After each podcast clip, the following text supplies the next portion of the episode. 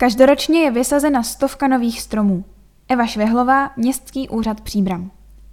Součástí údržby zeleně ve městě je i každoroční kácení v době vegetačního klidu. Příbram ale stovku stromů a na 500 keřů zase vysází.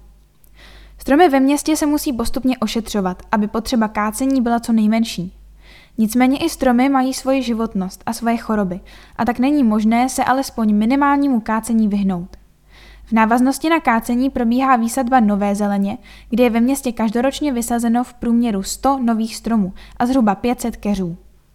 O zeleň se starají technické služby města Příbramy.